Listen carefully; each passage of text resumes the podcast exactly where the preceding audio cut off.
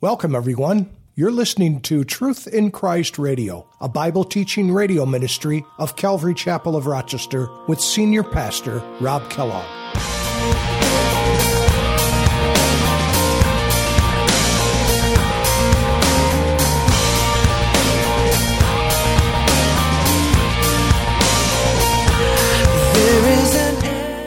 Let no one deceive you by any means, for that day, the day of Christ, will not come unless the falling away comes first. And the man of sin, who is that man of sin? It's the Antichrist. The man of sin is revealed, the son of perdition, who, who does what? He opposes and exalts himself above all that is called God or that is worshiped. So even in the Apostle Paul's day, he's saying there's one coming that is going to do these things.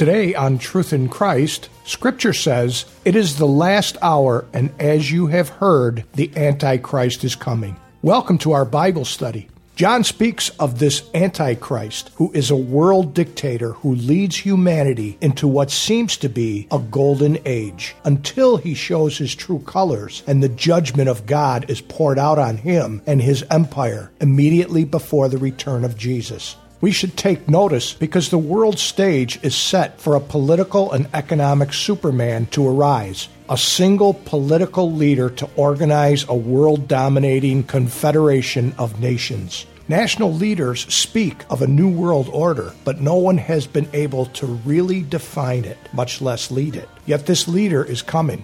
And now let's join Pastor Rob to see what God has to say about this leader. You have heard that the Antichrist is coming. This is a person, a specific person on the human level on the stage of the earth, perhaps living, breathing, even right now. But he says that there are many antichrists. Now, these are people who are like him. Not the antichrist himself, but people who are like him, who hate Christ, who hate his word, who hate his people, and hate his word. But he says this Antichrist. This occurs five different times in the Bible, and a couple of the times here in John, in First John, and then the, the final time in the second uh, in Second John in, in verse seven. Look over at verse twenty-two really quickly. It says, "Who is a liar?" But he who denies that Jesus is the Christ, he is Antichrist who denies the Father and the Son. Is there a religious system that you have heard of or maybe were involved in that, that denied that Jesus Christ is the Son of God, that he is God in the flesh? If you were, that is a system influenced by Antichrist, not Jesus Christ in 1 John chapter 4, which we'll get to in a few weeks. It says, Beloved, do not believe every spirit, but test the spirits, whether they are of God, because many false prophets have gone out into the world. Notice, by this you will know the Spirit of God. Every spirit that confesses that Jesus Christ has come in the flesh is of God, and every spirit that does not confess that Jesus Christ has come in the flesh is not of God. And this is the spirit of Antichrist, which you have heard was coming and is now already in the world world. We live in those days, even more so. Notice there's one person. The Antichrist is called by many titles. He's called the Antichrist. He's also called the man of sin. He's called the little horn in Daniel chapter 8, which we don't have time to get into today. He's also called the abomination of desolation. He's called the lawless one. He is opposed to everything that is Christ. Opposed to everything and his campaign promises are shown us in Scripture. I would encourage you to read Daniel chapter 9, verses 24 through 27, but it's really speaking of the 70th week of Daniel, the last seven years before, on the earth, before Jesus comes physically to the earth and sets up his millennial reign. But one of the interesting things in Daniel chapter 9, uh, it, it talks about this this plan, this timetable, if you will, and it's very accurate. It's very interesting. But in verse 27, it speaks of this Antichrist who is going to confirm a covenant with many for a week. We know that the last seven years of history before Jesus comes onto the earth, it is known as the Great Tribulation period. It's a week of years. That's what the Bible means when it says a week, a week of years.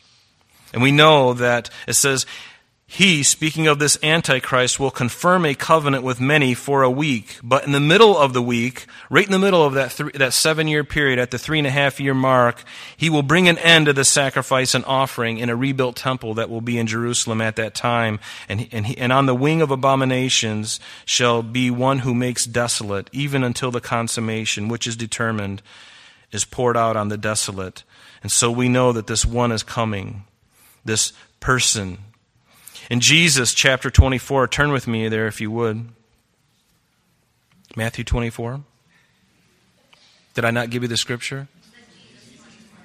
Jesus 24? Boy, Jesus is on my mind. That's a book I want to read. I'm reading, we're reading it. That's really funny, isn't it? Jesus 24. I got Jesus on the mind. Wow, that's interesting. I'll be 50 in about a month and a half, and I'm already losing my mind. Matthew 24, Jesus spoke of this Antichrist. Now, I want you to, to notice something in this passage. We're going to look at verse 15. He says, Therefore, he's speaking to the Jews and he's speaking to his disciples on the Mount of Olives. They call this the Olivet Discourse, this whole entire chapter, the Olivet Discourse. And it's speaking of these last times, specifically the Great Tribulation period and what's coming after that during the Great Tribulation period. But notice what he says to his disciples. He, and notice, Jesus says, Therefore, when you see the abomination of desolation spoken of by Daniel the prophet. Now, let me ask you a question. Think of the, the, the, the timeline here people thought that this was fulfilled back in uh, earlier in history when Antiochus sacrificed a pig in the temple and put an image or something like that of himself in there. But Jesus says, hundreds of years after Daniel wrote that, it was inspired by God Himself, the book of Daniel. And now Jesus, several hundred years later, is saying, by the way, remember that abomination of desolation that's spoken of by Daniel the prophet? He's urging them, when you see it, and he's speaking to the Jews. When you speak to that, when you see it, then let those who are in Judea flee to the mountains. And you can read the rest of the passage. But what is he saying? It's still yet future. It hasn't happened yet, has it? Has it happened since Jesus was alive up until now? The answer is no. Is it going to happen yet in our future? Yes, it is. So he's speaking of an event that is yet future. Yet future. Turn with me to 2 Thessalonians chapter 2 this one, this Antichrist, Antichristos, not only in opposition of, but in the place of that word anti means. But notice in 2 Thessalonians 2, beginning in verse 1, he says, Now, brethren, concerning the coming of our Lord Jesus Christ and our gathering together to him, we ask you not to be soon shaken in mind or troubled, either by spirit or by word or by letter, as if from us, as though the day of Christ had come let no one deceive you by any means, for that day, the day of Christ, will not come unless the falling away comes first. And the man of sin, who is that man of sin? It's the Antichrist. The man of sin is revealed, the son of perdition, who, who does what? He opposes and exalts himself above all that is called God or that is worshiped. So even in the Apostle Paul's day, he's saying there's one coming that is going to do these things. But he is not going to be revealed until the falling away first happens. And then the man of the, the son of or the, the man of sin will be revealed. But the church has to be removed before that because we'll, we'll be able to point our fingers right at him and be a real thorn in his side. And CNN's not going to cover that coverage who opposes, he exalts himself above all that is called God and that is worshipped, so that he sits as God in the temple of God, showing himself that he is God. Do you remember that when I was still with you, I told you these things? And now you know what is restraining, that he will be revealed in his own time, for the mystery of lawlessness is already at work. Only he who now restrains will do so until he be taken out of the way. And then the lawless one will be revealed. Who is the one? Who is the one that is restraining these things from happening? The Spirit of God in the church, when the church is raptured, believe me, everything that is vile is going to come through like you would not believe. There's going to be no restrictions. There's going to be no pushback at all when the church is removed. And then he will be revealed. It has to happen in that order. Otherwise, we would call him out very quickly and be a real pain in his side. But when we're removed and he has told them a lie, Ah, these people who are taken, they're taken for judgment. You people are the ones who are left. You're the blessed ones. Follow me. I'll give you everything you want. I'll give thousands of dollars to each person. I said that for a reason. Craziness.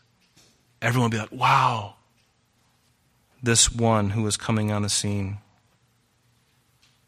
Revelation 13 speaks of this Antichrist. Verse 13, verse 1, it says, Then I stood on the sand of the sea, John reporting here, and I saw a beast rising up out of the sea. Remember, sea is humanity, the nations of the world. And I saw this beast. The beast is the Antichrist. I saw him rising up out of the sea, having seven heads and ten horns, and we'll look at that later. And on his he- horns, ten crowns, and on his heads, a, a blasphemous name. Now the beast which I saw was like a leopard. His feet were like the feet of a bear, and his mouth like the mouth of a lion. The dragon, the devil, devil himself gave him his power, his throne, and great authority. And I saw one of his heads as if it had been mortally wounded, and his deadly wound was healed, and all the world marveled and followed the beast. There's evidently going to be some assassination attempt on this world leader that's going to be coming on the scene. He is going to die, and he is going to be resurrected. He's going to come back to life, except not by the Spirit of God, but by Satan himself. Can you imagine? Being empowered by the devil himself and he's not going to have horns and a tail and speak all nasty things. He's probably going to be the most best looking guy you've ever seen. He's probably going to be the smoothest talker you've ever heard. He's going to have some programs that are going to dazzle the world. He's going to be so influential. People are going to be like, their jaws are going to be hitting the ground. Where have you been all of our life? Where have you been? It's about time.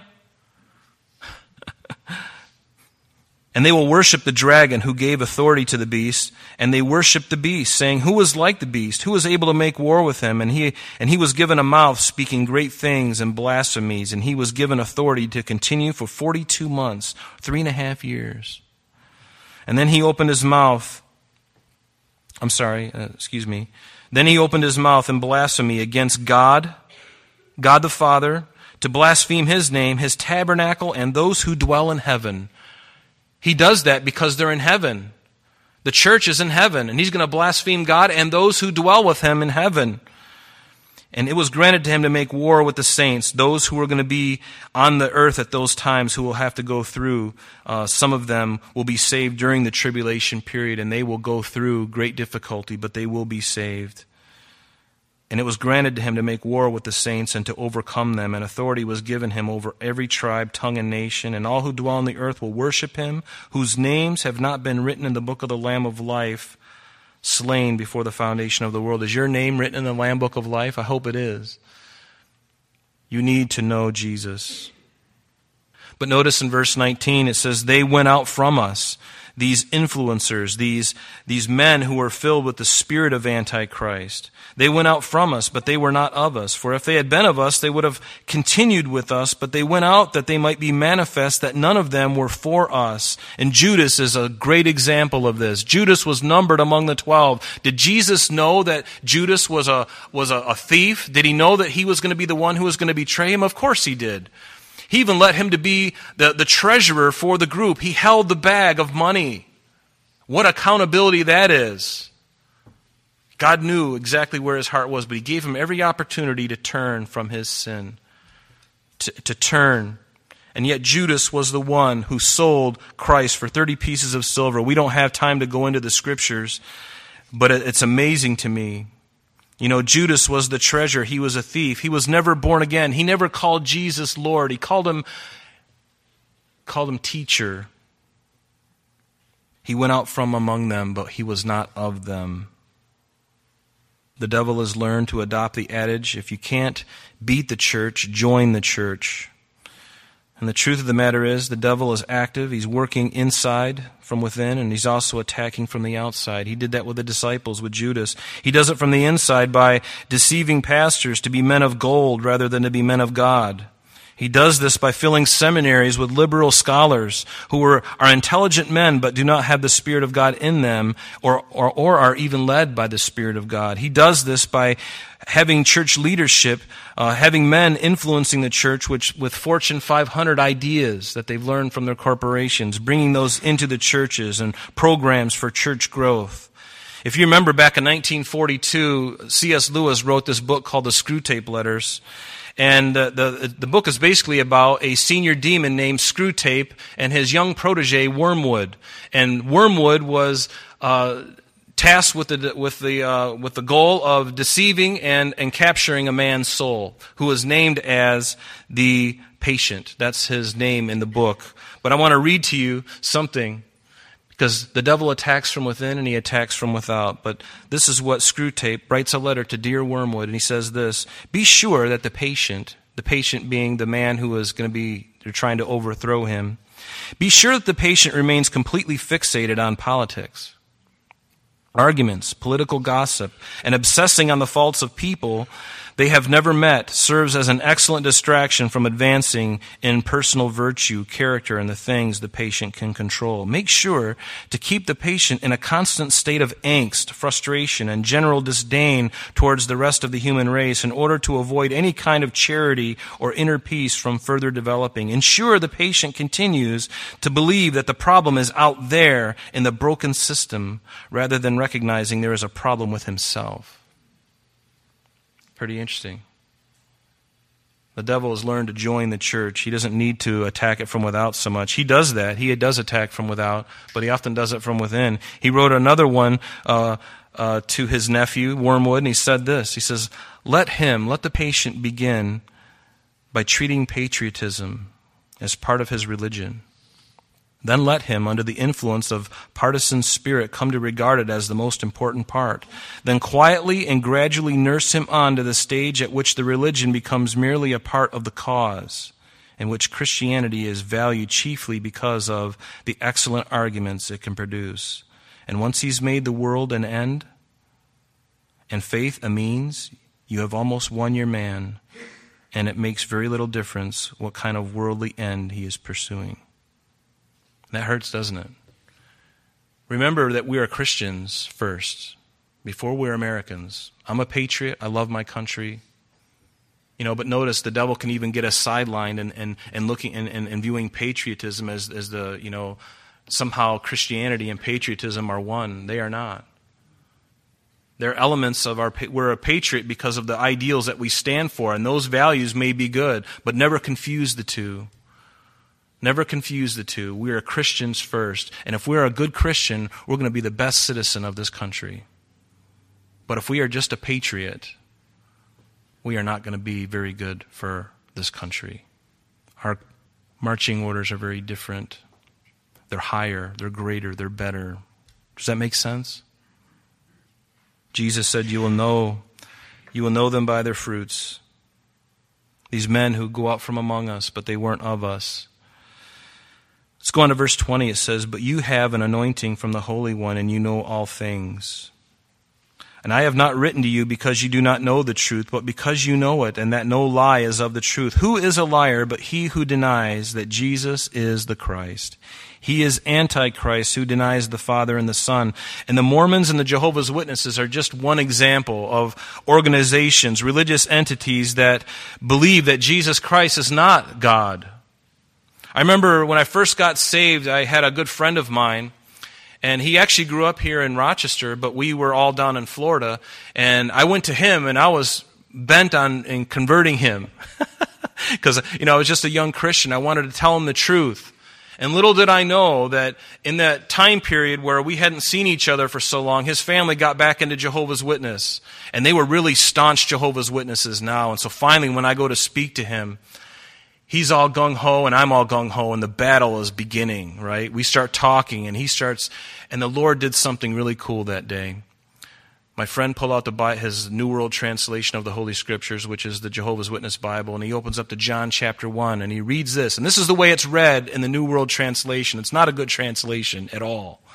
It says this In the beginning was the Word, and the Word was with God, and the Word was a God. Do you have a problem with that? I do. And so did the many Greek scholars who said that's that the word a, the indefinite article, it's not there. It's not there.